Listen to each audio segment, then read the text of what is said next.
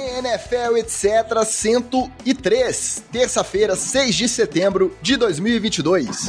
Eu sou o Ticas e acabou o marasmo, a espera e a apatia.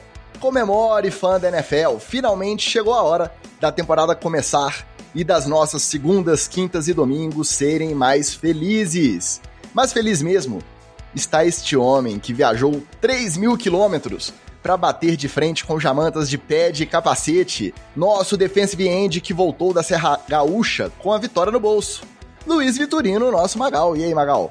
Primeiramente, nossos parabéns pela partida, pela classificação maravilhosa do JF Operadores. E conta pra gente, tá inteiro da viagem, tá tudo legal, sem dores? E você tá mais animado com a estreia do seu Giants ou com a final do Operadores? Conta pra gente. Fala, meus amigos do NFL, etc. Pois é, Ticas, foi, cara, foi um jogaço duro. Para quem não assistiu, eu recomendo assistir, cara. Não é puxando a brasa pra minha sardinha, não, mas o final, cara, foi um final assim de, de NFL, cara. Foi final de mudar o campeão duas vezes, assim, entendeu? E não é por nada, não, mas não é que, não é, que é spoiler, né? Que você já sabe mas, cara, a jogada final da defesa foi assim pra, pra botar pá de cal mesmo no, no jogo. Foi coisa linda de se ver, tá? E sobre o meu Giants, cara, que negócio, né, Ticas? Estreia fora de casa, né? Ah, negócio meio complicado, mas vamos ver, né, cara? Eu sempre confio no Giants, né, Ticas? Porque além de fã, eu sou otário também.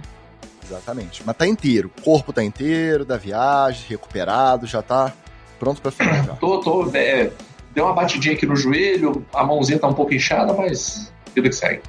Eu assisti, eu me diverti bastante, acompanhei, torci, vibrei, mas eu vou te contar, viu? Assistir jogo de FABR, de futebol americano em geral, sem ter o cronômetro, é para matar o torcedor do coração, rapaz. Você vê mudando posse, interceptação, e erra extra point, e você não sabe quanto tempo falta para acabar, e a outra unidade volta para campo. Se você tá envolvido no jogo, tem hora que fica meio desesperador se você não ter o, o cronômetro. Porque eu também dei mole, eu podia ter marcado. Eu podia ter feito mais ou menos ali o cálculo é. do, do, tempo, apesar de que o relógio vai parando, a gente não tem muita noção. Mas na transmissão, não ter na telinha ali, foi danado, viu? Ticas, seria meu sonho se tivesse, porque eu vou te falar uma parada. Nem em campo a gente sabe o tempo todo qual que é o tempo. A gente sabe quando a gente pergunta pro árbitro. Só que não existe esse costume de você ficar toda hora perguntando pro árbitro quanto tempo falta. Você pergunta ali na moral, né? Pergunta só um pouquinho. Então, a gente também fica um pouco no escuro assim, porque, por exemplo, o árbitro falou que faltavam uns 4 minutos. Pô, mas quanto tempo tem que ele falou isso? Pô, não sei, cara.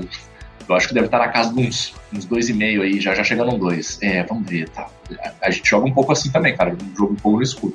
E como a gente sabe, dois minutos e meio, um minuto e meio no futebol americano faz uma diferença, mas faz. No final desse jogo aí, da nossa final, fez uma puta de uma diferença. Pois é. O nosso outro homem que se aventurou lá pelos Pampas, ele teve que fazer um pit stop a trabalho no interior de São Paulo. Nosso glorioso Oli, nesse momento, está às voltas com barro, carrapatos, muriçocas e motores 4x4, lá na cobertura do tradicionalíssimo Enduro da Independência então, tal qual Fucker and Sucker, hoje vamos numa dupla de dois tiras com as últimas notícias no Headlines, as fofocas da semana no Treta na TL, a nossa festa da democracia no TDO Fumble e, para não falarem que a gente não arrisca a nossa reputação, que a gente não gosta de palpitar, e já que aqui o nosso lance é o etc., teremos também as nossas previsões que você só ouve aqui, os nossos palpites impopulares para a temporada, com a volta do Palpite Cetra.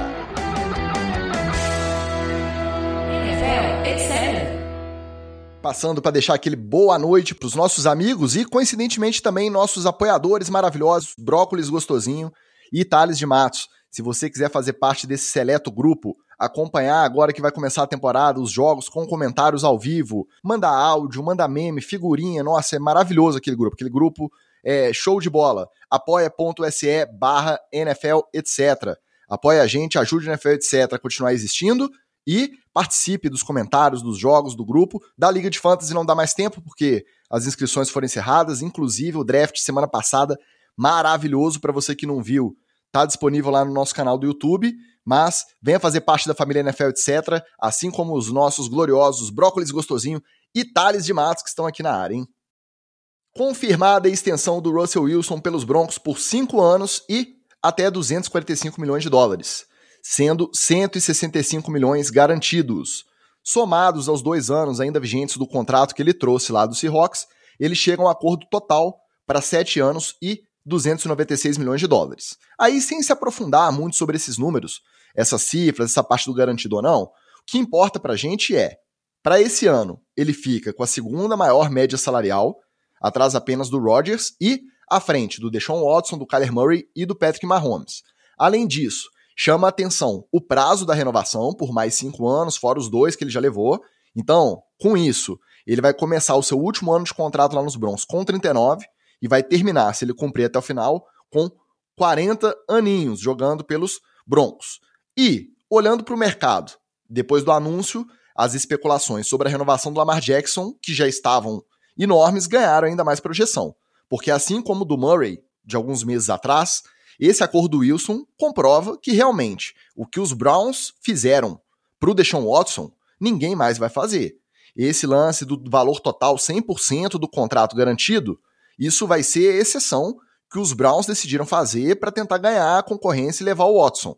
Isso não vai ser a regra, isso vai ser um ponto fora da curva, não vai ser o padrão. Então, Broncos com o novo dono, com o novo quarterback, com otimismo renovado.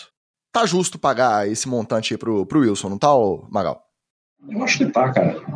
A gente, a gente tem que parar de se ancorar pelo salário do Deshaun Watson. Esse que é o ponto que tá errado. Ficar é, ah, o cara ganhou mais que o Watson, menos que o Watson. O Watson foi uma parada bizonha, entendeu?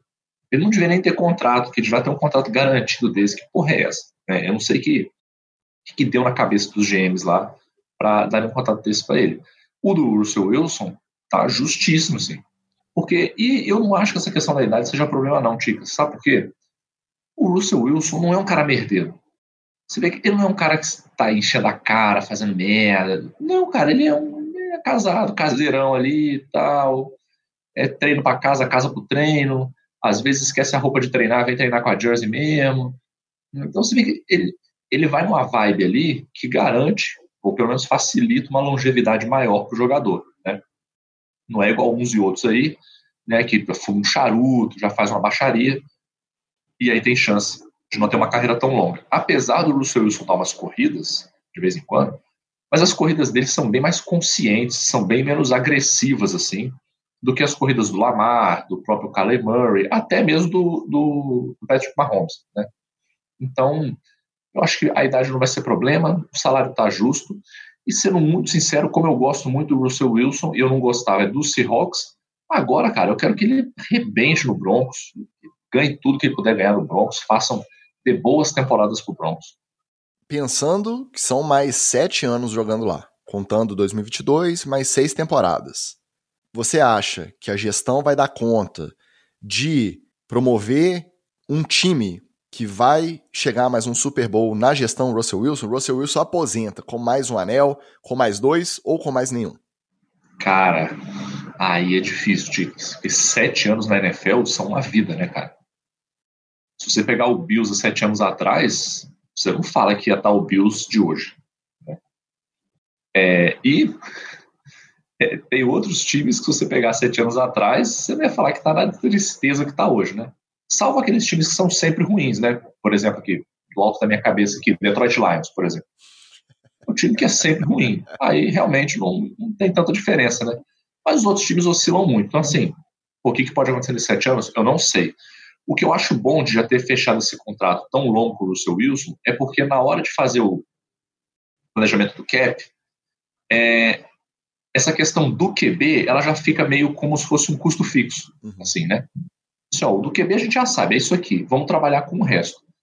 E eu não lembro como é que tá a situação de, de nem como ficou agora, né, a situação de cap do, do Broncos, mas se não me engano, se não me falha a memória, não é uma situação ruim, não eles tinham uma margenzinha ali para trabalhar. Então, se eles trabalharem essa margem é, de uma maneira inteligente, garantindo o QB, o Russell Wilson eu acho que é um cara que consegue entregar, é, não vou dizer sete anos, mas uns, uns quatro anos aí de qualidade, um jogo honesto, é, eu acho que ele consegue entregar. Aí que tá. O fato do novo dono, Rob Walton, ser o mais rico de todos os bilionários donos de franquia da, da NFL, faz com que ele possa dar aquelas pedaladinhas no cap, porque aí promove um, um bônus na assinatura do contrato maior, que diluído aí no decorrer do, do tempo não entra no cap salarial, ele vai pedalando, vai pagando bem a galera e vai promovendo a sua marca, o seu time, e não existe promoção maior do que um time competitivo que vai chegar e levar um Super Bowl. Eu acho que mais um, o Russell Wilson nesse tempo aí, ele deve levar. Tá nesse otimismo todo, nessa animação. É um cara que não produz só dentro de campo, ele também gera receita fora, ele muda a cultura, ele mexe com a cultura do time e a gente está cansado de falar aqui. Cada semana, cada novo contrato, os recordes vão sendo batidos, a tendência do cap é só aumentar e esses números vão aumentando. Então, tá mais do que justo, parece que ele tá super feliz lá. Comprou uma casa que foi o maior negócio imobiliário da história de Denver e é uma casa que tem quatro quartos e 12 banheiros. A conta não fecha muito, parece ter alguma coisa errada. Tem uma tabelinha de basquete num quartinho lá, num, num cômodo, que não tem linha de três. Então, assim, também não é a melhor casa assim que a gente já viu, não. Tem casas melhores por aí. Se bobear até em Denver, tem casas melhores. Mas tirando essa parte, é um cara que merece não só o contrato, que agrega muito à franquia como um todo, ao otimismo da cidade. Você vê que o clima lá em Denver tá muito legal. Vamos ver quando começar a temporada se vai se manter. Ele comprou essa casa naquele programa do governo My House, My Life? Acho que não precisou, não, viu? Acho Eu tô achando muito humilde essa casa dele aí. Quatro quartinhos só? Ó. Ó, nosso, tá, tá estranho. Nosso outro apoiador, Washington Ferreira, também na área, elogiando a minha camisa. Para você que está só ouvindo, não está vendo, a minha camisa é a camisa do Flamengo da gente. Os torcedores do Flamengo, antifascistas, tá? Um coletivo muito importante de resistência, não só à atual diretoria, mas a todas as diretorias. Uma torcida muito bacana. Promova, patrocine, incentive esses coletivos que vão contra aquilo que a gente não concorda, e a minha camisa diz: a democracia começa pelos mulambos. Uma coincidência, já que estamos às vésperas do 7 de setembro aí, mas não vamos entrar nesse mérito.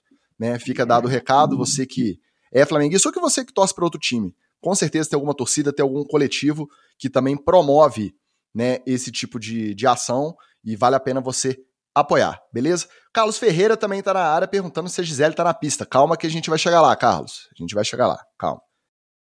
A gente falou que lá em Denver tá todo mundo good vibes, todo mundo otimista. E a gente também, apesar de não sermos torcedores do Pittsburgh Steelers, nós também estamos muito animados com esse início de temporada. Vou até pedir para a técnica soltar uma vinhetinha porque hoje merece. Dança, Maurício Kubrusli. Dança, dança, dança, dança, dança Maurício Kubrusli. Dança Maurício Kubrusli, dança, dança Maurício Kubrusli. Dança Maurício, dança Kubrusli. Dança, dança Maurício. Agora é esse, oficial. Esse ritmo é muito envolvente, pô. É muito envolvente, como. não tem como passar essa vinhetinha e a gente não se remexer nas nossas cadeiras. Tem, tem que se entregar ao swing e ao ritmo, não tem jeito. Mitchell Trubisky nomeado oficialmente o titular do Pittsburgh Steelers na semana 1. A gente sabe, a gente entende, a gente acredita que não deve durar muito tempo, a gente torce para que dure, mas vamos aproveitar, né, Magal? Enquanto durar, a gente vai se divertir. Amigo, eu não quero saber de quem é um velório, eu quero é chorar. O quanto o Cruz jogar, eu vou estar me divertindo. É isso, eu quero que. E quanto mais ele. Ah, lançar pick six, butt fumble, eu quero é a galhofa.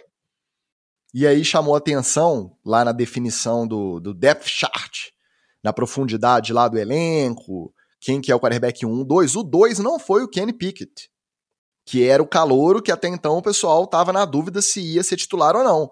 O 2 foi o Mason Rudolph, reservaço dos Steelers já há anos, e o 3 ficou com o Kenny Pickett. Aí já existem rumores de que estão fazendo isso para promover o Mason Rudolph por uma eventual proposta de troca, algum quarterback que se lesionar e possam querer levar o, Rudolph, que isso pode valorizar o passe dele. Porque realmente, se você for pensar, se até semana passada a dúvida era Trubisky ou Pickett titular, chega na hora de definir as posições do roster. Número 1, um, Trubisky, o 2 virou o Rudolph e o 3 virou o Pickett. Não, não faz muito sentido, né? Não, Ticas, quando eu vi a primeira vez, eu também pensei desse jeito. Falei, pô, que, que vai botar o Mason Rudolph de segundo, cara? O que, que, o, Mason, o, que, que o Mason Rudolph já fez de bom pro, pro Steelers? Tomar a capacetada do Miles Garrett. A única coisa. Só que qual que é o detalhe que eu acho Parece aí, que é um que cara deve... gente boa, Magal. Parece que ele é gente boa, que o pessoal lá Não, gosta dele, é bom, sem dúvida. bom de grupo. Eu acho. Pois é, eu confio muito no Mike Tomlin. Eu acho que ele tá. Ele viu que o moleque segura aí batata. Tem potencial. O moleque tem potencial, mas ele não quer queimar o garoto, sacou? Deixar ele ali de segundo. Porque ele sabe o seguinte: o segundo do Kubrusli não é um segundo que vai sentar lá no banco e só Deus sabe quando vai entrar. Ele pode entrar, inclusive, sem ter lesão. Até numa semana 1. Um. O cara entra, faz uns dois quartos de merda, o Mike Tomlin pega e tira ele. Culhão para isso ele tem. Então, o segundo lugar do, do Kubrusli tem que ser um cara que pelo menos um pouco de experiência ele tenha. Aí você imagina num, num primeiro jogo, ou num segundo jogo, que seja, é, o Mike Tomlin resolve tirar o Kubrusli no, no meio do jogo, entra o Pickett. O moleque cabação, já entrando na NFL e, e entrando porque o cara que estava antes, não é que o cara lesionou. O cara saiu antes porque ele que tá ruim, tá jogando mal, né? Porque quando é, quando é uma lesão, o cara entra naquela vibe de, pô, tive a minha oportunidade, mas é também assim, eu tô tampando um buraco, porque o jogo já foi pro saco, né? O QB1 lesionou, seu jogo meio que já foi pro saco, né? Então o cara entra ali mais para cumprir tabela naquela vibe meio de goleiro reserva, assim, entendeu? Entrou goleiro reserva, assim, pô, não é que o cara vai catar todas as bolas, vai fazer ponte. O cara entrou ali para cobrir, né? Que o goleirão mesmo é o número um. Então, é, eu acho que faz sentido. No começo eu também fiquei meio em choque, mas depois pensando bem, eu acho que, que faz sentido ter o, o Rudolph de segundo e o Pickett de terceiro. Eu fico dividido é com outra coisa. É querer que o Trubisky se dê bem e o time ser o maior rival do meu time. Então, fico aí, fico nesse meio do caminho. Quero que o Trubisky vá bem, mas não quero que o Steelers se dê bem. Vamos ver, vamos ver até onde vai esse meu dilema. Semana passada a gente estava comentando aqui sobre a preparação para momentos importantes da temporada, a preparação para jogos importantes, se você vai se resguardar mais ou se você vai manter a sua rotina. E aí, o Antônio Hamilton, cornerback lá dos Cardinals, ralou tudo que tinha direito no training camp, nos jogos da pré-season, conquistou não só o seu lugar no 53 do roster final, mas também foi designado como titular. Ele é o cornerback 2. Ia jogar a maioria dos snaps da, da defesa. Aí ele tava de boas em casa, falou: não vou pra balada, não vou arrumar briga, vou me preservar. Mas aí bateu uma fominha, ele em casa falou assim: ah, vou fritar. Deve ser o quê? Lá nos Estados Unidos vai fritar, não é um pastel, deve ser uma aquela famosa asinha de frango, aquela coxinha de frango, as wings. Falou: ah, vou fritar um lanchinho aqui porque bateu uma fome. Aí, sabe-se lá como, derramou óleo fervendo nos pés, acabou com queimaduras de segundo grau e foi designado para a lista de contundidos, para Injury Reserve. Vai perder pelo menos os quatro primeiros jogos da temporada. Então, quando não é briga, quando não é moto, quando não é tiro, é óleo fervendo na própria cozinha, Magal. Cara, que parada insólita, né? Para mim, é a história inteira, né, cara? Que, primeiro, assim, que onda é essa do cara ir cozinhar, gente? Pô, o cara tá na, na boca de, de, de estrear, vai cozinhar, ainda mais nos Estados Unidos, pô, que o paraíso do fast food, paraíso do delivery. Pô, pede uma parada em casa, amigo. Passa no aproveita que você ainda não é muito famoso, passa no drive-thru lá, compra uma parada, pô. Não é possível, cara. Não faz sentido, tio. Não faz sentido, cara. Tanto pela facilidade que você tem de pedir comida, de fazer outra parada, quanto pelo risco que o cara se colocou. E dito e feito, olha aí. Ainda mais fritar, cara, coisa assim. Fritar é uma parada que é muito. É muito é subestimada. As pessoas acham que fritar é uma parada muito banal. Só que elas esquecem que quando você vai lá no McDonald's, você não está fritando na frigideira, igual você faz em casa. Na, na, panelinha de alumínio lá, igual você faz em casa. Tem uma fritadeira elétrica. Com a temperatura do óleo controlada, com termostato. Entendeu? Então não é, não é um. Vou fritar um bife aqui em casa, entendeu? Então, pô, você quer comer uma fritura? Come lá no profissional, pô. O cara que mergulha a, a parada que você quer fritar por imersão, ela é rodeada de gordura. não vai correr esse risco, não, amigo. Mas eu fico com pena dele. Fico com pena dele, Ticas. Porque é uma parada que o jovem faz, entendeu? O jovem ele tem essa inconsequência. Você viu a foto? Ele postou, você viu? Chegou a ver? Cara, essa eu não vi. É. Porque eu vou ser sincero, é, é, lesão de jogo, virou o joelho, torceu a perna, isso aí eu vejo sem problema. Agora, essas paradas de queimadura, não sei o que, porra, isso aí pra mim me pega é, demais. Ficou feio, né? Nada muito impactante. A queimadura foi distribuído, né? Não foi o pé inteiro, em pontos ali nos dedos. Mas você imagina, o cara não consegue calçar uma chuteira com uma queimadura, uma bolinha de óleo fervendo, fervente que caiu no dedão. Não consegue, é impossível. Dicas, unha, unha encravada já incomoda, cara. É, você imagina. Incomoda um tanto assim, absurdo, entendeu? Não tem como. Agora, ao contrário de você, eu acho que tem mais que ir pra cozinha, sim, tem que aproveitar o seu momento ali, quer fritar um negócio. Eu, sou, eu sempre invoco Dandan Sport TV aqui. Tem que fazer, mas tem que prestar atenção no serviço. Vai mexer com óleo quente, vai mexer com cozinha, com panela de pressão, odeio panela de pressão, morro de medo. Vai mexer na cozinha? Não tem problema. Quer cozinhar, não quer pedir delivery? Não tem problema. Mas presta atenção no serviço, né, meu garoto? Pô, óleo tipo, quente. Ou então vai numa, vai numa aquelas lojas Lowe's, umas lojas assim lá da vida, compra uma fritadeira de imersão para você então, pô. É, o compra uma pra você ter em casa. O que eu tô falando é que não, não, precisa evitar ir pra cozinha, porque o óleo não pula sozinho da panela no, no pé do cara, não. Alguma desatenção, alguma lenha ali teve que rolar para isso acontecer. Mas somos a favor da galera ir para a cozinha e preparar o seu próprio alimento. Tá? Que fique claro. Bora pro treta! Os urubus já estão tudo de olho, hein? Na abertura, o nosso glorioso Carlos Ferreira já estava lá perguntando: e aí, gente, teve novidade da Gisele? Pois é. Ao que parece, o motivo do afastamento do Brady do training camp dos Bucks foi a tentativa de salvar seu casamento. Fontes anônimas, obviamente, reportaram a Page Six. O que é a Page Six? É o caderno de fofocas do New York Post. É tipo o ego do New York Post. Em vez de ser o ego do G1, é o ego lá do, do New York Post. Não é caderno, né? É o site do New York Post, porque agora acho que nem tem mais impresso. Enfim, é a parte de fofocas lá do New York Post.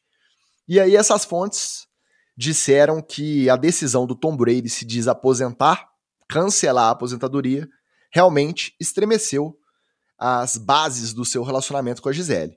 E que no training camp a desavença escalou ao ponto da modelo juntar as coisas, as crianças e partir para Costa Rica. Outro dia a gente estava aqui dizendo que a família Brady não tinha problema, que ele não podia ficar reclamando das dificuldades da vida adulta, da criação dos filhos, uma vez que eles são quase bilionários. Aí agora, essa notícia, Magal. O fato é que, casado ou não, cada vez mais parece que essa vai ser realmente a Last Dance, a última temporada do Brady. E além disso, o pessoal já está especulando se numa carteirada da Gisele ou a NFL ou eu, o que que o Brady escolheria? O que, que você acha? Caraca, tio, você me botou na fogueira, hein? Olha, é, eu acredito nesse lance da, da Gisele ter saído de casa e a ausência do Brady ser por causa disso, porque isso aí para mim tem cheirinho de combinado desfeito. E para você ouvinte que não tá ligado, o combinado desfeito é um dos venenos do relacionamento.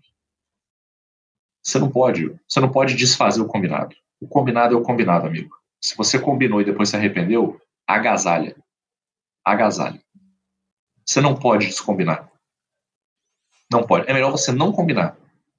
Deixa em aberto, mas combinar e depois descombinar não dá. E provavelmente, né, como a gente também suspeitava, o que o Brady fez foi exatamente isso. Ele combinou de parar, depois sentiu aquela pressão, resolveu voltar. Nick, ele resolveu voltar, pegou em casa, né? Azedou. A patroa falou, azedou. E, sinceramente, Tigos, eu acho que ela tá certa. Eu acho que ela tá certa. Não pode descombinar o combinado, não. Combinou que aposentar, tem que aposentar. Até porque ela conhece o marido que tem. Ela sabe que se ele não parar, ele só vai. Se ele não parar agora, ele só vai parar se ele for parado. Né? E ela conhecendo ele, ela sabe que até se ele tiver uma lesão estilo Alex Smith, assim, ele resolve voltar Ele vai estar naquela, naquela aspiração dele de não, eu vou voltar e vou ganhar um Super Bowl. Aí ele não vai sossegar enquanto ele não voltar a ganhar um Super Bowl. Então, a Gisele está educando o Tom Brady, botando limites. Amor também é limite, gente. Tá? Não é deixar fazer solto o que quiser, não. Tem que botar um limitezinho também. Eu acho que ela está certa. E será que vai ser o Last Dance do Coach? Cara, eu acho que vai. Eu não acho que o Brady, nessa altura do campeonato, vai pegar uma solteirice, instalar o Tinder de novo. Eu não acho que ele vai entrar nessa, não. Acho que ele vai jogar essa última. E se bobear, eu acho que. Eu, eu, eu já estou supondo aqui que o ápice da briga, o estopim da. O ápice não, o estopim da briga foi exatamente esse. Eu acho que ele voltou e falou com ela: Não, eu vou voltar, mas é a última. E aí ela falou: Pô, tu falou que era a última ano passado. Tu acha que tá escrito otária na minha testa aqui? Pô. Ano passado você falou que é a última, agora você falou que vai jogar e tá me dizendo que é a última. E a gente falou, né? O Tom Brady tá parecendo o Kiss, né? Tá fazendo a última turnê há, há dois anos já.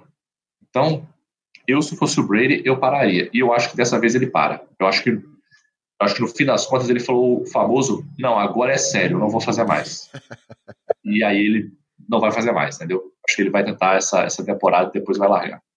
Uma coisa que o Carlos observou aqui no chat, que muita gente comentou, principalmente o pessoal da imprensa, é que depois do afastamento lá dos 11 dias que ele ficou fora, ele voltou até mais magro, cansado, com cara de quem não estava dormindo direito. Então você vai juntando as peças do quebra-cabeça, vai fazendo mais sentido ainda a história do, do divórcio, ou da briga, né? Não o divórcio em si, porque é tudo rumor, não tem nada confirmado. E aí, eu acho que esse cenário é o mais provável se o Tampa for bem na temporada. Se estiver rendendo, produzindo legal, ele vai virar e falar assim: Gisele, meu amor, dessa vez é para valer. Também já não tô aguentando mais. Vamos fazer assim. Vamos até onde der para ir essa temporada, acabou. Vou para Fox, vou comentar, tudo numa boa. Agora, eu não descarto a possibilidade dos Bucks irem mal, esse negócio de estar tá sem OL direito, chega ali passando na tábua da beirada no meio da temporada, assim, garantia de classificação para playoff, ele vira e fala assim, ó, aí vai que machuca, toma uma pancadinha e corre o risco da gente ver o maior da história se aposentar numa circunstância ainda mais nada a ver do que foi a aposentadoria anunciada no, no final, no final não, na intertemporada já, né? de, da temporada ou, passada para essa. Ou, Ticas, de repente, olha eu já botando a semente do mal aqui. Ele faz uma temporada ruim no Bucks esse ano, que principalmente a OL tá difícil. Quando chega no ano que vem, ele recebe alguma proposta que você não pode recusar. E aí ele vem com a Gisele com a conversa de pô, olha só, nós estamos aqui em Tampa Bay, mas recebeu uma proposta aqui de repente até essa conversinha do Miami aí de levar e dar um pedaço, porque aí é business, né? Não é só futebol americano, é business. Vão ser só, vão ser dono de uma parte do time. Aí, eu não sei, Titas. Eu, eu não me surpreenderia se ele fosse fazer mais uma, uma rodada de Tampa Bay em algum outro time aí, porque ele recebeu uma proposta que na cabeça dele vale a pena. E agora eu vou falar uma coisa inédita, que tem a ver também com a questão do desempenho dele no Tampa Bay para esse ano, independente da, da questão da linha. Por trás de todo grande homem tem sempre uma grande mulher. Eu tenho certeza que vocês nunca ouviram isso antes. Eu acho que dependendo de como a, a, a temporada se desenrolar, ele ficar com essa treta pendente, essa briga em casa, ele que é um cara muito focado, que precisa estar sempre na ponta dos cascos, seja no sono, na alimentação, nos treinos. Eu acho que isso pode ser fundamental para um mau desempenho eventual dele durante a temporada. Porque a gente que trabalha com coisas muito menos exigentes e específicas. Você briga com a patroa em casa, você vai trabalhar memoado, você erra coisa que você não tem o hábito de errar, você esquece de reunião, você trata mal o colega de trabalho à toa. Imagina o cara que tá tão exposto que depende, um time inteiro depende dele para se dar bem. E fora que divórcio de rico é, é uma treta, né, cara? Para dividir o, os divórcio, o, o, é, ué, o divórcio do pobre, o divórcio da classe média é sossegado, né? Você divide o palio, quem vai ficar com as, as parcelas do Renegade, e, tá vida que segue. Agora, o, o Bray, meu filho, for dividir esse patrimônio dele com a Gisele aí, é briga judicial aí de arrastar por anos, é briga de advogados. Vai ser tipo o episódio de Suits. Agora, isso tudo eu tô falando porque meu primo me contou, porque eu mesmo aqui em casa não tem briga, não tem nada. Um beijo, viu, Patrícia? Também não, aqui é só alegria. Ó, quem ouve a NFL, etc., sabe que eu passo um paninho brabo pros jornalistas, pros jornalistas que eu acho sérios.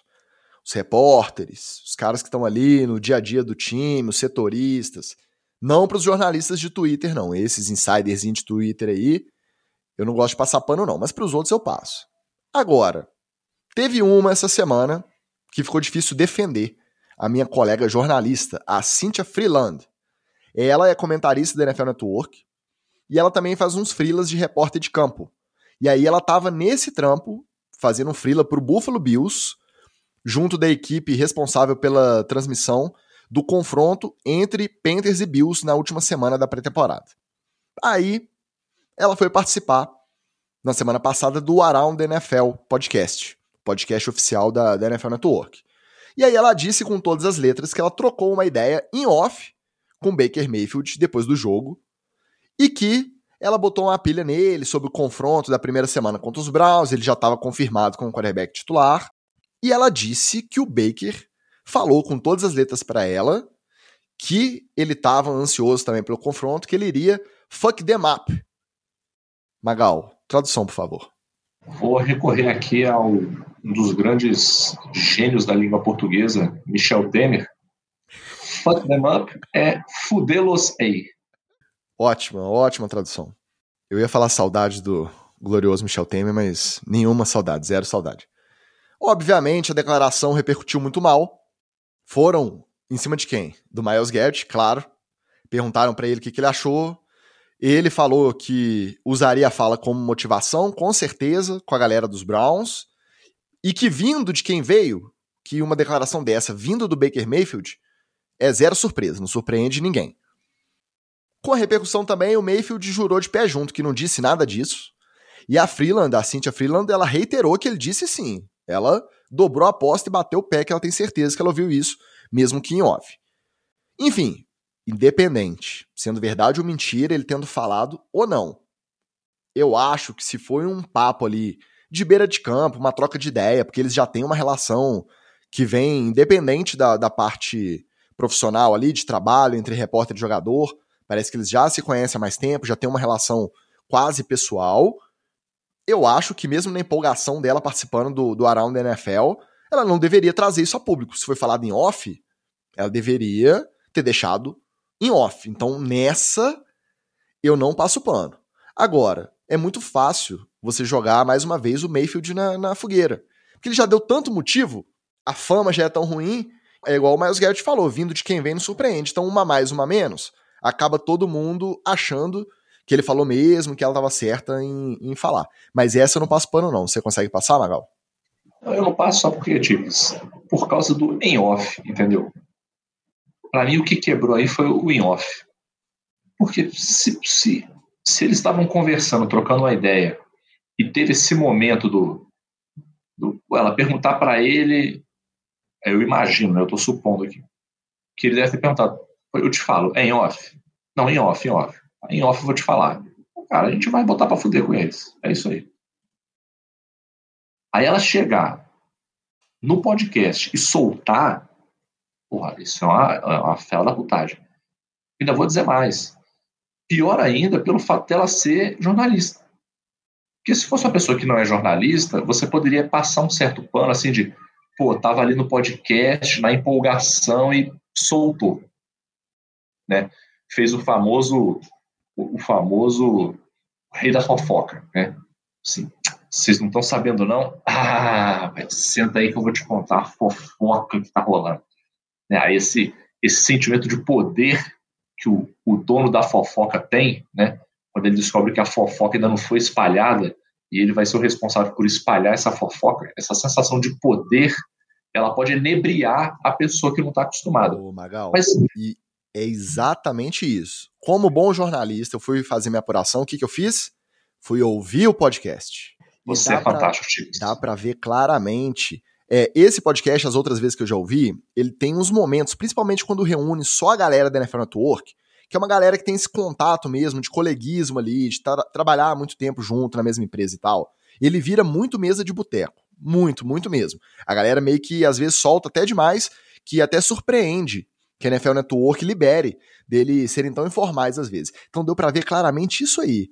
Ela entrou numa pilha, aí você vê que a galera também muito malandra, acostumada a gerar conteúdo, foi dando corda, dando corda até ela soltar. E aí ela soltou, e aí todo mundo rindo na base da, da galhofa, mas eu acho que acho que foi o De Renzos, o, o âncora, que provocou, eu acho que ele provocou sabendo que teria, obviamente, uma chance de repercussão enorme. Talvez ele não tenha pensado que, sendo ela colega dele de trabalho ali, estando sempre junto, que isso poderia expô-la negativamente, que foi o que acabou acontecendo. Mas eu acho que ainda assim foi garoteada dela. Porque ela não é uma jornalista jovem. Ela já tem experiência como jornalista e na NFL. Você imagina, Ticas, a quantidade, e olha que ela é, ela é jornalista da própria NFL, né? É, você imagina a quantidade de, de coisas absurdas que esses jornalistas já não ouviram. Ou já viram, ou sabem que aconteceu, e a NFL abafou, deixou baixo, é, conseguiu conter ali os danos, ninguém ficou sabendo, principalmente mais antigamente, porque hoje em dia é mais difícil. Mas pensa ali há 10, 15 anos. Pô, era muito mais fácil você conter uma confusão dessa, assim. Você, você segurar uma fofoca, assim. Você imagina quanta coisa que esse pessoal já não ouviu. Aí a pessoa cair numa pilha dessa de não, conta aí, conta aí, pô, conta aí para nós. Ah, não dá para cair, cara. Não dá, desculpa. É, e, e, vou te falar uma coisa. Nem é algo que me espanta muito, não. É. Eu diria até que é, é, profissional por parte do Baker Mayfield fazer isso. É. Porque vai fazer o quê? Você vai passar pano? Você vai, você vai pegar menos leve? Você vai desacelerar? ah, não, é o meu time antigo e tal, não sei o que, não, não. Eu, eu já vou dar uma opinião polêmica aqui, Ticks. Mas ao mesmo tempo a gente conhece o Baker Mayfield. A gente sabe. Não, pois é, ele, ele é um alvo fácil. É igual o Miles é um falou. Fácil. Não surpreende ele falar isso. Mas, independente da rescisão dele lá dos Browns ter sido aquela polêmica toda, ele ter sido trocado, ter sido maltratado pelos Browns. Se você não quer dar munição pro seu adversário, você não fala isso em on. Aí é que tá. Em on. Mas, em on, é, filho, eu, na confiança, às vezes esse, você fala. Pois é, esse é o tipo de coisa que todo mundo sabe que as pessoas falam. Desde a NFL, né? Isso é uma coisa comum demais, velho. Os cara, a gente pega, às vezes, até um pouco disso, assim, em, em Hard Knocks, naqueles mic up de vez em quando. A gente pega umas coisas assim, não o cara falando, ah, super, nós vamos é, usando a, o fuck, né? Mas fala coisas desse tipo, cara. Então, não é nada demais. E, olha a outra malandragem aí, a cereja do bolo da malandragem. Você vai repercutir dentro do Browns com quem? Com o Miles Garrett, né? Piroca das ideias, maluco, né? Você não vai num cara sensato, porque você vai num cara sensato, ele fala assim, ah, ele pode ter falado isso, mas a nossa preparação para o jogo segue a mesma, a gente está com foco em ganhar, a temporada tem 17 jogos, esse é só o primeiro. Não, vou perguntar para o cara sensato? Não, vamos logo lá é, dar a corda pro maluco, pro maluco se enforcar, né? E aí, mas o que, que você achou? Bom, é, foi evidente, também teve uma maldade aí, entendeu? Mas, é, é para mim, ficou mais feio pra Cynthia do que pro Baker Mayfield. O Baker Mayfield eu não esperava nada diferente, não. É, pra ele acabou sendo mais do mesmo, mas ele desmentindo realmente pra Cynthia pegou bem mal. Ah, sim. E a opinião polêmica que eu, que eu ia dar, que eu não dei.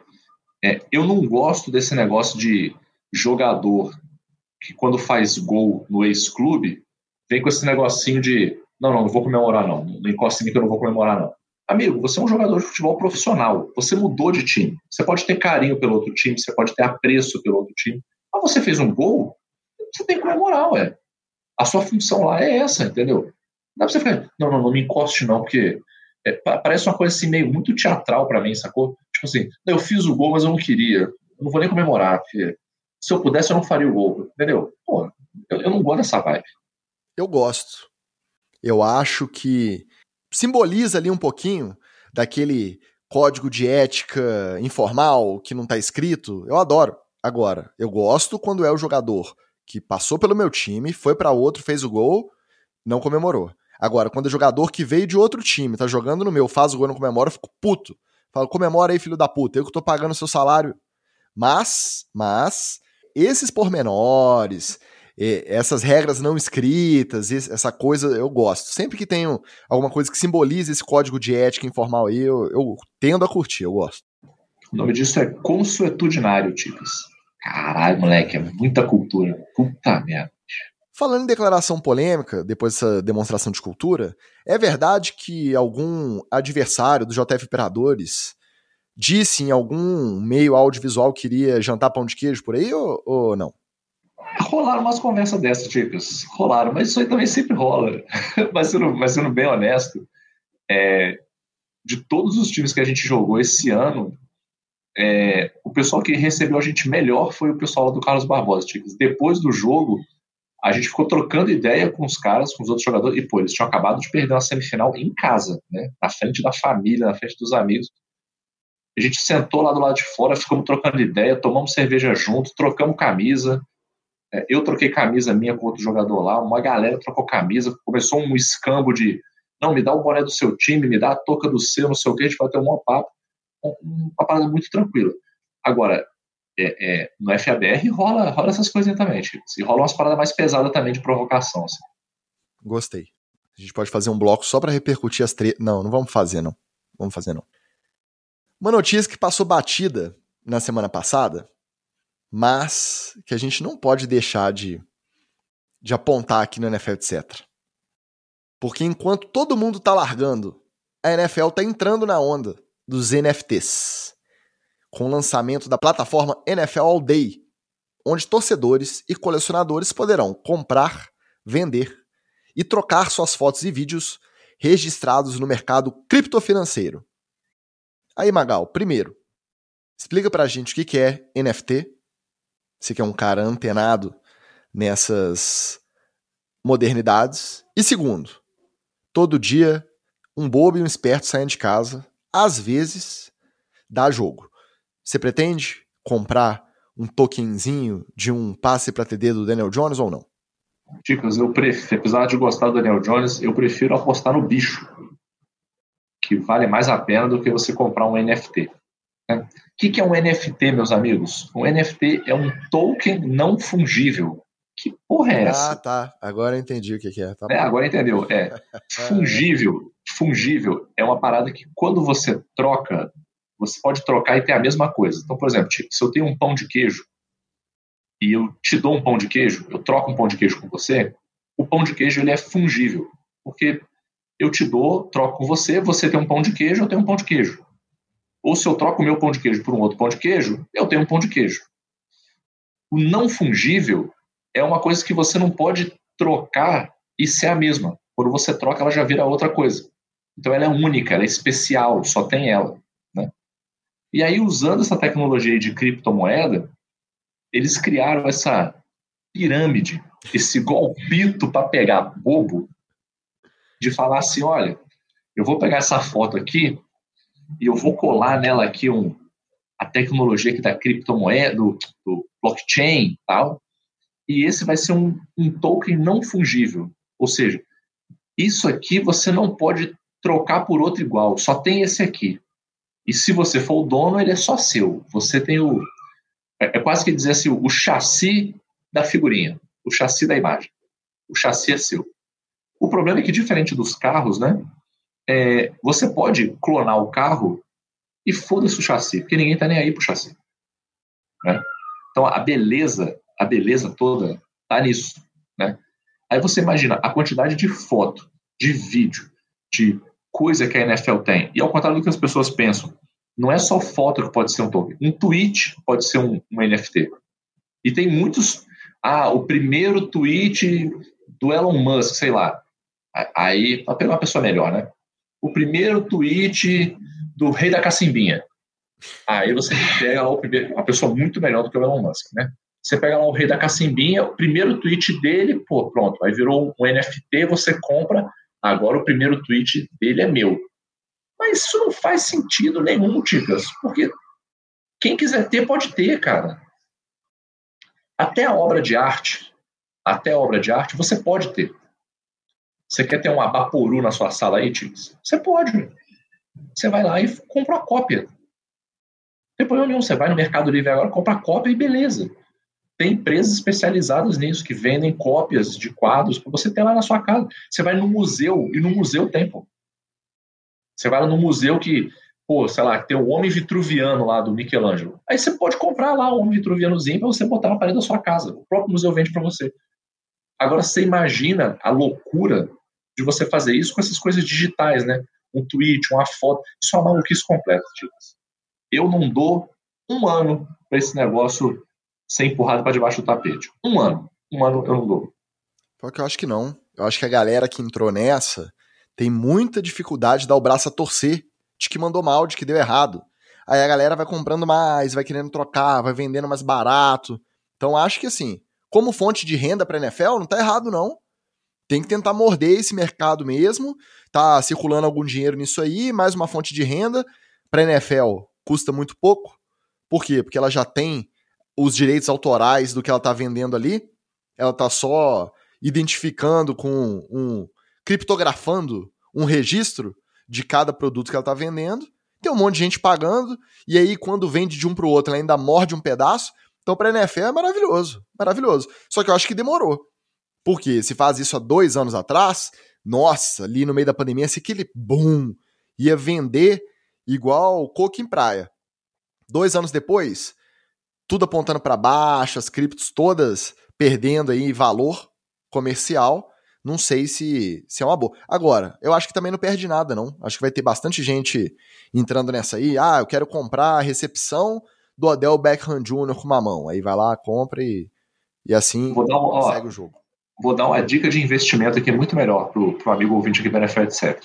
Em vez de você comprar um NFT da, da NFL, fica de olho. O pessoal sempre pergunta, né, onde é que eu compro jersey? Fica de olho no site da própria fanatics.com que é a empresa que vende as jerseys da NFL lá nos Estados Unidos, porque de vez em quando tem umas promoções de jersey, principalmente de jersey de ex-jogador, que sai muito barato. Muito barato mesmo, mesmo considerando que o dólar está a 5 reais, mas essa minha jersey mesmo aqui, ó, do meu querido Landon Collins, que já não joga mais no Giants, foi 14 dólares, pô. Dá 70 reais. Mesmo com o frete, saiu, sei lá, cento e poucos reais. E a jersey original, pô. Alta, altíssima qualidade. É a melhor jersey que eu tenho, assim. Altíssima qualidade. É um investimento muito melhor você ficar lá fuçando o site da Fanatics para ver se você acha essas promoções, quando pinta, que camisa que tá tendo, do que você ficar comprando NFT, fotinha registrada. Pô, pelo amor de Deus, né, gente? Isso é muito, deve ser muito besta, né? Deixa os meninos comprar NFT, deixa. Ah, ah, se meus filhos chegam aqui em casa falando que comprou NFT. Oh, meu Deus do céu, não sei nem o que eu faço. ai, ai, bora pro TD Fumble.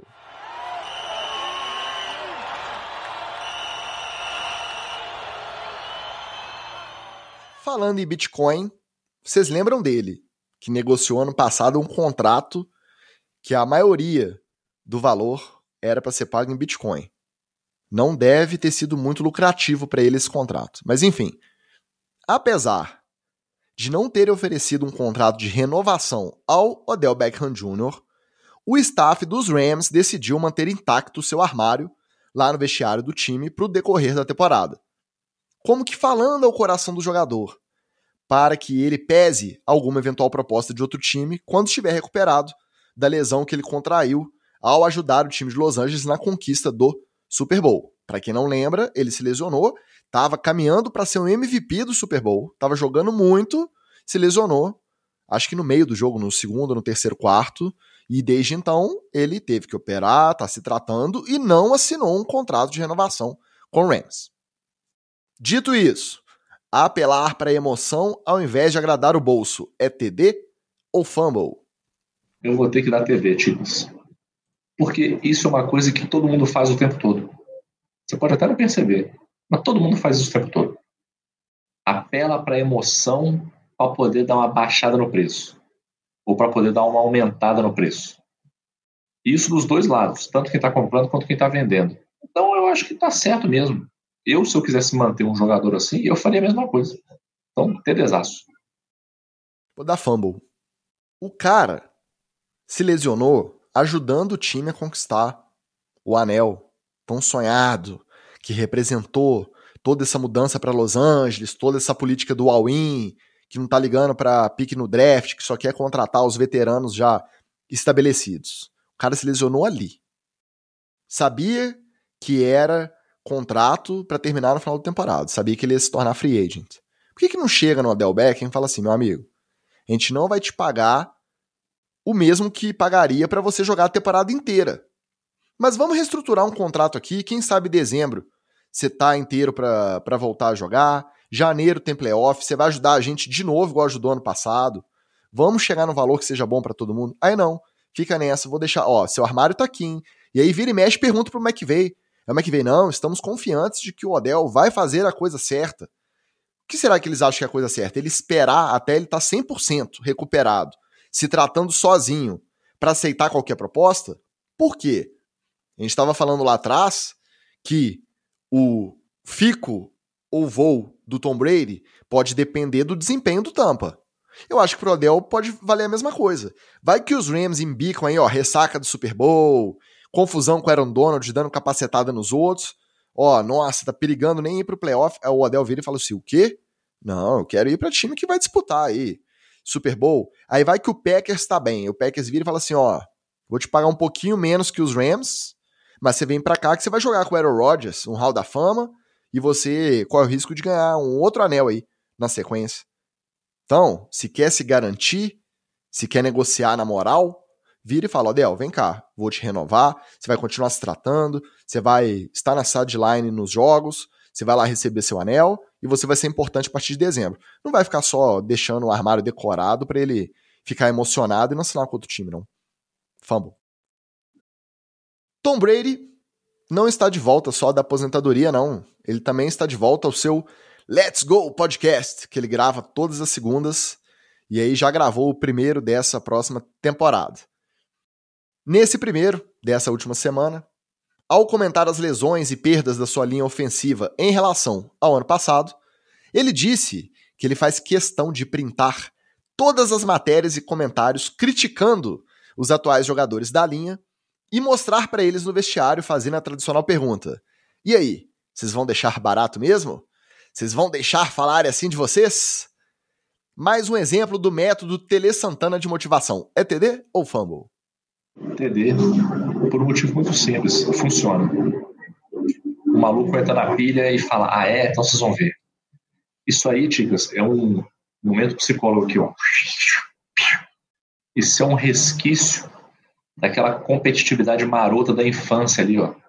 Vamos ver quem corre mais rápido, eu corro muito mais. E não, eu corro muito mais que você. Ah, é? Então você vai ver só. Esse, essa motivação do desafio ela tá no, no, no nosso software, assim, tá, tá, gravado lá ferro e fogo, tipo, não tem jeito. É, a pessoa tem que evoluir muito para deixar passar um desafio, assim, de, de dúvida. E quem nunca, né, Tigres? Quem nunca já fez uma merda porque foi desafiado? Né? Então, é, e pro atleta isso acaba funcionando demais. Então, eu acho que o, o Tom Brady acertou nessa daí, TD. Eu vou de TD também, com uma ressalva que eu já fiz outras vezes aqui, em outros TDs ou fumbles, mais ou menos da mesma categoria aí, falando do Tom Brady. Eu acho que cada jogador é motivado ou desmotivado de uma forma. Então, do TD na confiança de que o Brady sabe com quem ele tá lidando, que ele não vai simplesmente chegar esfregando na cara gente falando que a linha nova é ridícula, que os caras são uns merdas, sabendo que ele pode comprometer a autoestima de um desses caras e o cara embicar para baixo e, e não jogar mais nada mesmo. Eu acho que o Brady tem essa noção. Ele consegue medir até onde ele pode ir com os caras que estão do lado dele. Então, por conta disso, eu dou TD. Por quê? Porque também existe o cenário em que o cara não é motivado, que o cara fica deprimido, lendo uma crítica pesada em, em relação ao, ao desempenho dele. Então, TD na confiança de que o Brady sabe medir né, sabe sintonizar isso aí bem com, com a galera que está próxima dele. TD. Devido ao retrospecto negativo recente, o Bill Belichick decidiu baixar com o time inteiro dos Patriots desde hoje já, na terça-feira, lá para Miami, para o confronto de estreia com os Dolphins que só rola no domingo. Ao invés de fazer o quê? De voar no sábado, na véspera, como foi praxe aí nos últimos anos. Por que, que ele fez isso? Ele fez isso no intuito Primeiro, de promover uma maior aclimatação ao clima quente e úmido da Flórida, que o pessoal costuma estranhar muito, e também para poder promover um regime de concentração mais restrito com o seu elenco. Tentar aumentar o foco, deixando seu time vários dias a mais na Bahia dos Estados Unidos. É TD ou fumble? TD. TD. Se o Bill Belichick está fazendo isso, é porque é uma parada que funciona. Eu não, eu não boto a mão no fogo por ele. Para mim é TD. E eu digo mais, vai funcionar. Fumble. E eu te garanto, semana que vem a gente vai chegar aqui ou num treta na TL, ou num TD fumble. Vai ter um maluquinho ali de fundo de roster fugiu da concentração, foi visto na balada, arrumou uma briga. Porque se os caras estiverem na casa dele lá em, em New England, perto da família, treinando e tal, ok, você não tá no regime de concentração. Mas concentração, a gente aprendeu aqui na década de 90, concentração foi feita para os caras pularem, para os caras fugirem. Na Flórida ainda, cheio de evento, aquele clima de finalzinho de verão, quase na primavera ali, Vou dar fumble porque eu acho que vai, vai ter alguma, alguma tretinha pra gente discutir aqui na semana que vem. Então vou ficar com fumble. E agora chegou a hora, hein? Chegou a hora da gente exercer os nossos dons premonitórios. Chegou a hora do palpite Cetra.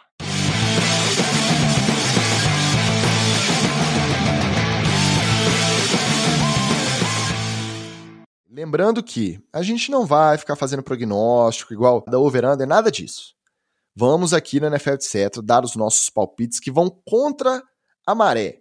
Os palpites que a gente acha que estão em desacordo com o senso comum. Que a gente ouve todo mundo hypando e a gente acha que não vai rolar. Ou todo mundo falando mal e que a gente acha que vai dar certo, vai dar bom. Começa você, Magal. Vamos lá. Vou começar com uma. Já puxando o gancho que a gente estava falando deles agora há pouco eu acho que esse ano o Rams não vai ser essa coisa toda.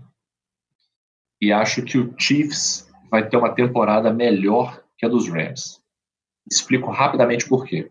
Se tem uma coisa que a gente sabe na história da NFL é que a, os times aprendem rápido a se proteger do que funcionou no ano passado.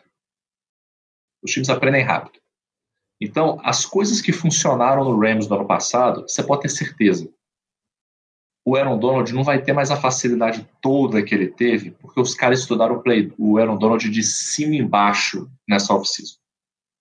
Então, se ele não elevou o jogo dele, mais do que os caras se elevaram, ele vai começar a ter dificuldade, vai fazer menos jogadas. E o outro ponto, essa dúvida, essa nuvem negra que para em cima do Matthew Stafford aí, que a gente sabe que é um elemento central nessa boa campanha dos, dos Rams aí, né? Essa, essa, essa incógnita de como ele vai ficar, se ele vai recuperar, é, é isso, é, isso é muito arriscado. É, é uma coisa muito. É, é, como é que eu vou dizer? É, é muito 880, assim, sabe? Pode ser que ele pô, recupere, a gente nem lembre que ele está lesionado, o cara faça excelentes jogos, mas pode ser que ele sinta. E se ele sentir ali um, dois jogos, já vai ser o suficiente para dar aquela balada em geral, né? Então, é, por esses motivos eu acho. E o Chiefs, por outro lado, não está com um corpo de recebedores assim maravilhoso, né? Mas é o Chiefs que tem ali o Mahomes, tem o Travis Kelsey. Eu acho que o McCall Hardman esse ano vai dar uma boa decolada e, vai fazer um, um bom trabalho. Tem o nosso TikToker oficial, Juju Smith-Schuster, que também está lá, que eu acho que esse ano também vai entrar um pouco mais na linha. Eu acho que o Andrew Reid vai dar uma, uma parada nas arestas dele. Então, por isso, eu acho que o Chiefs vai ter uma temporada melhor que a do Rams. Ó, eu tô contigo, mas eu acho que os Rams irem meia bomba pode ser o suficiente para eles irem longe no playoff da NFC. Por quê? Porque como tá muito concentrada a porradaria do lado da AFC, então ele vai pegar um Packers, ele vai pegar um, sei lá, muita gente hypando o Saints, ele vai pegar um 49ers num, num playoff, ele tem condição de estar num dia bom, mesmo não jogando grandes coisas, e passar. Então acho que o que favorece os Rams a irem longe é a NFC estar tá um pouco mais enfraquecida do que estava. Ele pode passar, mas passado. eu acho que ele não passa como seed 1, entendeu? Agora, pegando. A minha seed 1 vai ser do, do, do, do, do Chiefs. Aí, pegando mais ou menos o seu mesmo critério para falar do outro time que chegou ao Super Bowl, o Cincinnati Bengals. Tá todo mundo apostando que vai ganhar a divisão, que vai fazer outra corrida longe nos playoffs. Para mim, os Bengals não chegam nem nos playoffs. Primeiro, eu acho que o Zach Taylor não é um ótimo técnico. Eu acho que é muito arroz com feijão. Eu acho que ano passado eles chegaram até o Super Bowl.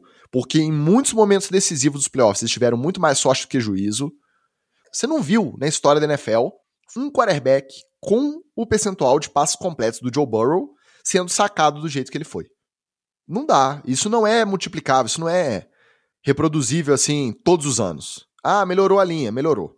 Mas aí é onde entra a cultura e o dedo do técnico. Eu não acho que o Zach Taylor é o cara para fazer o Bengals ir longe no ano seguinte, no ano seguido ao que ele chegou no Super Bowl. Então acho que ali foi uma conjunção de fatores. Muita coisa do sucesso do ano passado foi baseado mais no sucesso individual, no talento individual, do que numa gestão bem feita do time. Então acho que esse ano não dá nem playoffs e se bobear, fico em último na divisão, na FC Norte. Sem clubismo, opinião imparcial, ressaquinha do Super Bowl e o Zac Taylor não é grande coisa. Ousado, ousado. A minha próxima, Ticas, vai nos Patriots. E agora é para atingir a fanbase mesmo. Eu acho que esse ano os Patriots serão ridículos.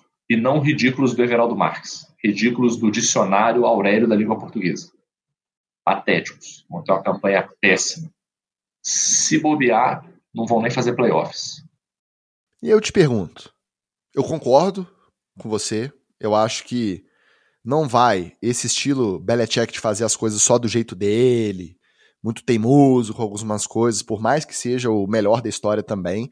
Eu acho que vai chegar um ponto que vai ficar para trás. Eu acho que a gente já pode estar começando a, a, a, chegar nesse ponto. Esse papo de não decidir quem que vai chamar a jogada do ataque.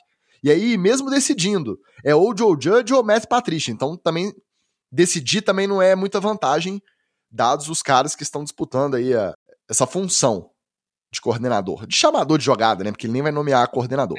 Enfim, você acha que corre o risco de vermos Bill Belichick se aposentar sem ganhar mais nenhum jogo de playoff, Vitorino?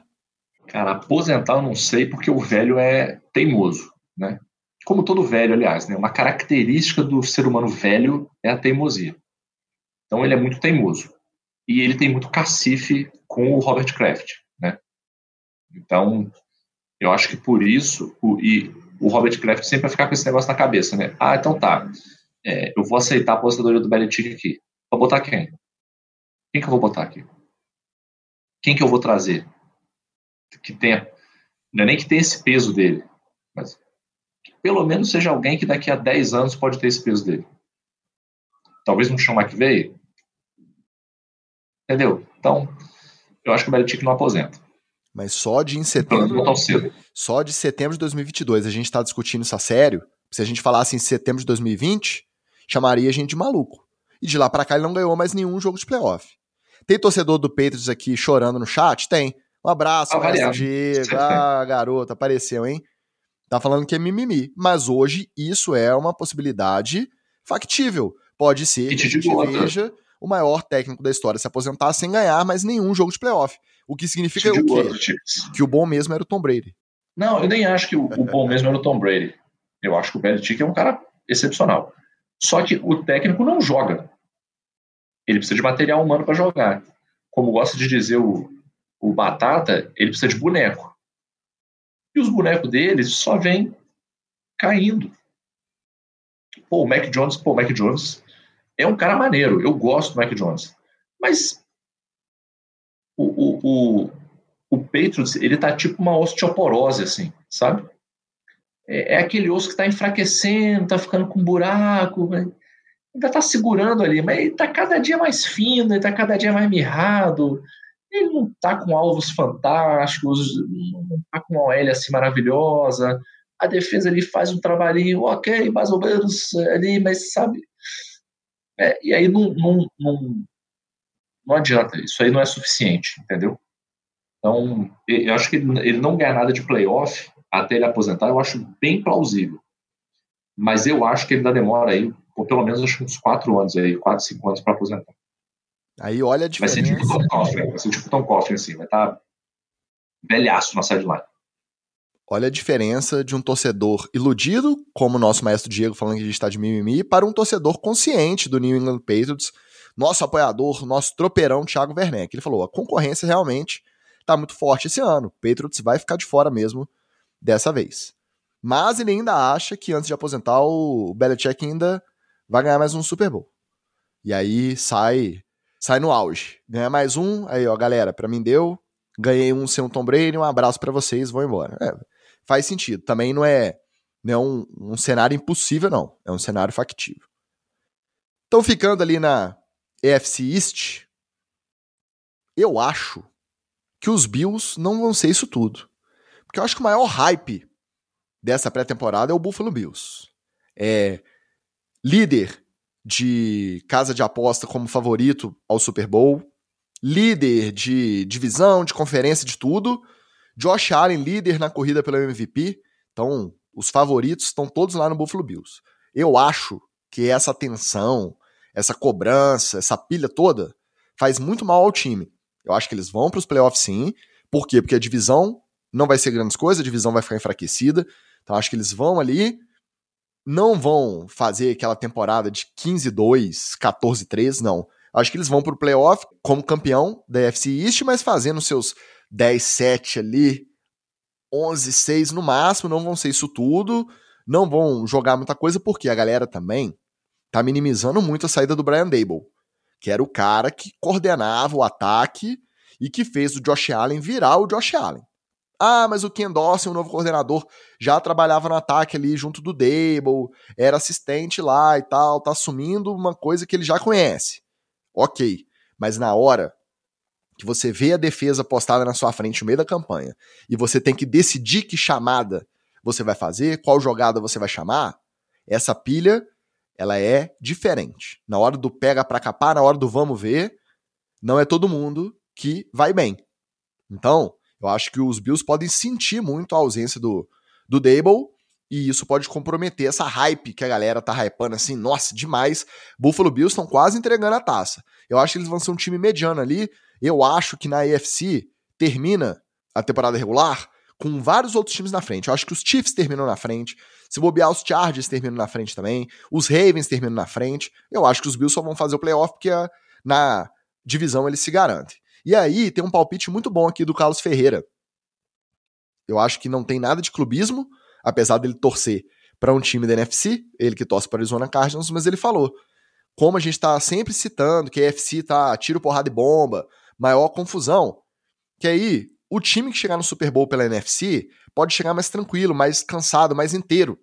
O time que chegar pela NFC pode chegar tendo disputado batalhas atrás de batalhas para conseguir chegar no Super Bowl. E isso pode fazer a diferença a favor da NFC na hora do, do jogo mais importante.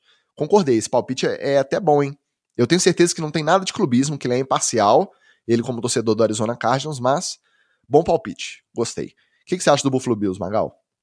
Cara, eu não sei, Tigres. Eu sinceramente não sei. Eu concordo com o que você diz, mas eu acho que tem a força do, como o pessoal do futebol gosta de dizer, de vir mordido. Eu acho que o Bills vem muito, esse Bills do Josh Allen vem muito mordido de não ter levado o Super Bowl no passado. Mas você acha que mesmo com todo mundo vangloriando tanto o time, eles vêm mordidos? Você acha que eles não vêm, ah, finalmente fomos reconhecidos, a galera... Não, sabe por quê, Tigres? Porque, beleza, foi reconhecido. Quem que foi o anel? Então, o dedinho do Josh Allen ali, ó, tá coçando para botar um anel. E ele sabe que ele tem time para isso. Né? Então, eu não sei. Eu, eu, eu, eu, concordo com o seu argumento, mas eu tenho esse pé atrás do o quanto essa motivação de vir mordido não vai ter um efeito, entendeu? Entendi. Então, manda seu último palpite impopular aí para nós. Meu último maravilhoso. Eu já até imagino. Impopular. Imagino mais ou menos qual que vai ser, mas vai. Vocês estão olhando aqui para o campeão de conferência esse ano, depois de anos sem ganhar conferência. New York Football Giants único time a fazer parte de um desenho infantil ser citado no Madagascar várias vezes, vai chegar à final de, de vai ser campeão de divisão, vai derrotar Cowboys, Eagles, aquela tristeza do Commanders, um abraço Thales, vai passar o carro em todo mundo e vai ser ó, gigantão nas cabeças. Precisa comentar. Inclusive, graças ao senhor Brian Dabol, que você comentou agora há pouco. Não precisa comentar essa, não. Precisa. Não vou comentar, não. Você é um homem incrédulo, Timas. Falta em você a força da fé. Eu vou comentar assim. Eu acho que os Eagles vêm com tudo esse ano. Acho que os Cowboys vão ficar mais ou menos, Commanders mais ou menos, mas eu acho que a divisão tem dono e é o Philadelphia esse ano, viu? Maestro Diego falou que de... aí, ó, depois o doido sou eu, com a sua análise abalizada da sua expectativa para o New York Football Giants. Bom, ficando aí nos times do NFL, etc., não vou fazer uma previsão sobre o meu, não. Vou aproveitar a ausência do Wally, vou fazer uma previsão impopular, muita gente botando muita fé na dupla Tua e Tyreek Hill, na mente ofensiva maravilhosa do Mike McDaniel. Para mim, o Miami vai ter uma temporada horrorosa. Uma temporada ridícula. Vai ficar lá nas, nas rabeiras. Vai pegar a posição boa para escolher no draft. O Mike McDaniel vai ser one and done. Vai ser o famoso entrou, não mostrou serviço, saiu. Stephen Ross acho que não vai ter paciência. O Mike McDaniel, ele parece um cara maneiro, um cara diferente, mas eu acho que ele entrou muito no personagem. Acho que agora, esse negócio dele ser um técnico fora do padrão, um cara meio indie, cara que fala em outra frequência, fala devagar, tenta dar uns insights, eu acho que ele pilhou muito nessa coisa de ser o diferentão. Acho que tá forçando muito a barra. E eu acho que quando o cara se diferencia assim e não mostra o desempenho, ele não mostra resultado, eu acho que as críticas são muito mais sinistras. Eu acho que a, o holofote fica muito mais em cima dele. Então acho que por conta desse cenário, o Miami vai ser pífio. Acho que o Miami não ganha mais de 6, 7 jogos esse ano e o Mike McDaniel vai ser one and done. Pegou o time, assumiu, comandou uma temporada, demitido, começa de novo ano que vem, sem Mike McDaniel e sem Tua Tagovailoa também. É, o primeiro, primeiro ponto disso aí, Digas, é que o Michael McDaniel é um maluco do caralho também, né? Começa por aí.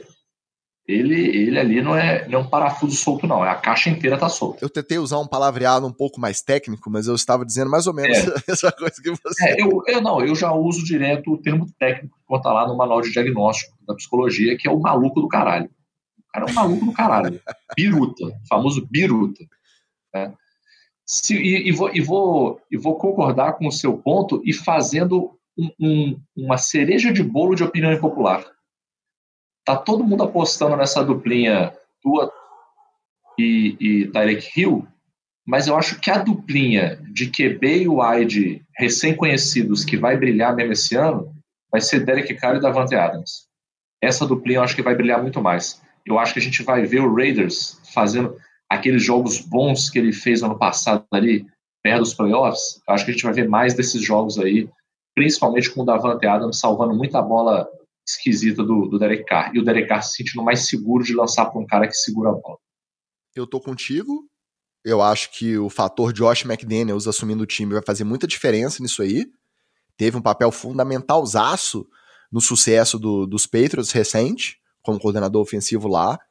É, tô contigo, eu acho que é natural que a gente hype menos o Raiders na divisão. Porque você tá falando de Chiefs, você tá falando de Chargers com o Justin Herbert comendo a bola, você tá falando do Broncos renovado com o Russell Wilson, acaba que o Raiders ficou meio de patinho feio na divisão. Mas eu não, não descarto eles irem muito bem, porque Davante Adams é, é sinistro, tem experiência anterior no college com o Derek Carr. O Derek Carr pode não ser brilhante mas não é o idiota completo. Então, principalmente no começo da temporada, ele costuma render muito bem. E o Josh McDaniels é uma mente ofensiva muito boa. Então, tô contigo. Acho que os Raiders podem surpreender sim. Mais alguma aí, fora as nossas três principais? Mais alguma menção honrosa não? Não, acho que não. Eu também estou satisfeito. Os torcedores já tomaram nota para poderem nos cobrar no futuro, mas aqui no NFL, etc., assim, são os palpites impopulares. Para falar mais do mesmo, a gente nem vem, né, Magal? Amigo, se você, se você chegou agora no NFL, etc., eu já te aviso. Aqui só tem birutice, não tem maluquice. aqui é opinião impopular, é baixaria, é fofoca. Ah, a gente é assim, é, os marginais do podcast de futebol americano no Brasil. Tá? Agora, ao mesmo tempo, a nossa maluquice faz muito sentido. A gente já acertou diversas previsões que a gente fez por aí e a gente segura aí quinta série, a gente deu um furo aqui diversas vezes de coisas que a gente falou que ia acontecer, aconteceu. Exatamente. Vamos só lembrar, só essa temporada, o primeiro lugar que ligou Tom Brady ao Miami Dolphins no Brasil foi onde? NFL, etc. O primeiro lugar que falou do cotovelinho bichado do Matthew Stafford foi onde? NFL, etc. Então já viu, fica com a gente, compartilha o episódio, está começando a temporada, então dá aquela força, dá aquele apoio. Já sabe qual que é o esquema, né?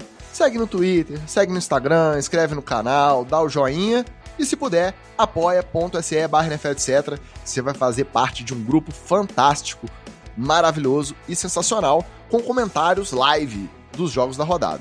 Aliás, seu destaque dessa rodada, aquele jogo que ninguém tá. Não vai falar de New York Football Giants, não, pelo amor de Deus. Você já cortou me quebrando já, ué. Claro que vai falar do jogo do Giants. Estreando fora de casa, pô. Mas tudo bem. Tudo bem, não vou falar do jogo do Giants, não. Eu acho que o, o a abertura né, na quinta-feira, para mim, vai ser o, o ápice do, do final de semana da NFL. Eu acho que vai ser o melhor jogo. Tem muita coisa boa você vê. Não. Quando que você acha que um Panthers e Browns ia fazer sentido você prestar atenção e aí você tem um Baker Mayfield nos Panthers? Quando que você achava que outros jogos não tem nada a ver, tipo Baltimore e Jets? Você não ia prestar atenção nesse jogo. Mas pode ser os Jets com o Joe Flacco no comando. Aí você vai ter que ver o Joe Flacco enfrentando o Baltimore. Não tem como, não dá nem para destacar. Tem que ver tudo, tem que ligar o Red Zone mesmo. Lembrando, vai ter Red Zone em português no Star Mais. Patrocina a gente, Star Mais. Pô, estamos fazendo esse mexão gratuito aqui. Muita coisa para ver. É o dia de você se afundar no sofá mesmo e não fazer outra coisa, porque depois a temporada vai transcorrendo e você já não fica tão pilhado. Mas essa primeira tem que sentar Exatamente. Não, e patrocina a gente, senão a gente vai buscar patrocínio da galera do Lincão. Do Lincão Corsário. então, vamos ficar na legalidade aqui que é melhor. É isso aí. No mais, aproveitem essa primeira semana, meus amigos. Semana que vem a gente volta com o nosso tradicional roletão da primeira rodada. Um abraço e até a semana que vem. Valeu!